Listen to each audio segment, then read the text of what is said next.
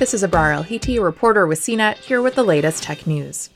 Singapore's restaurant goers will soon get the chance to enjoy chicken nuggets made without the slaughter of a single fowl.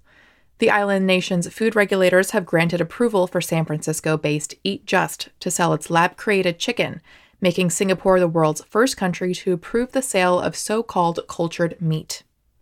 The product is reported to take the form of a breaded, seasoned chicken bite under the Good Meat brand when it debuts publicly at a Singapore restaurant before the end of the year.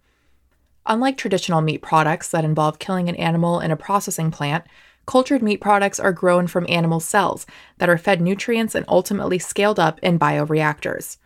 Singapore's approval of Eat Just's lab created chicken aligns with its broader food security agenda, wherein the tiny island nation is aiming to produce 30% of its own food by 2030.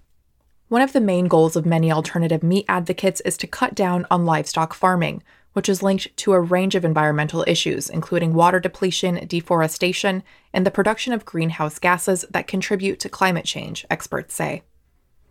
That partly explains why Singapore isn't alone in its push to introduce alternative meats at scale. International fast food chains have increasingly added meat substitutes to their menus amid rising consumer demand for plant based offerings. In November, McDonald's announced plans to introduce a meat free burger as part of its McPlant menu options, expected to debut next year. Meanwhile, KFC has debuted a plant based chicken offering developed in partnership with Beyond Meats for its menus internationally.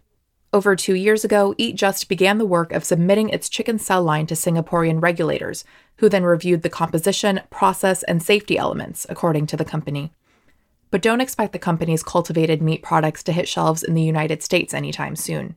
Josh Tetrick, founder and CEO of Eat Just, said the biggest limiting step to launching in the USA is the FDA and USDA creating a regulatory framework similar to Singapore.